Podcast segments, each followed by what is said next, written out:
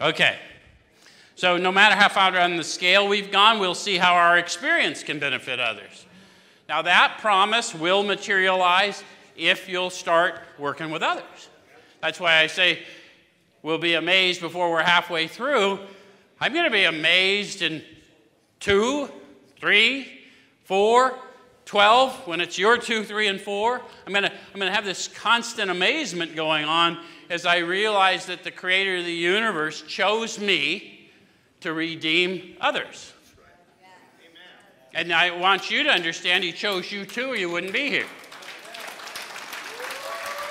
And let me tell you something else the chosen don't choose. You, you got to know these people that say, Well, I chose, nuh the chosen don't choose. You were snatched the fuck up and put on a path.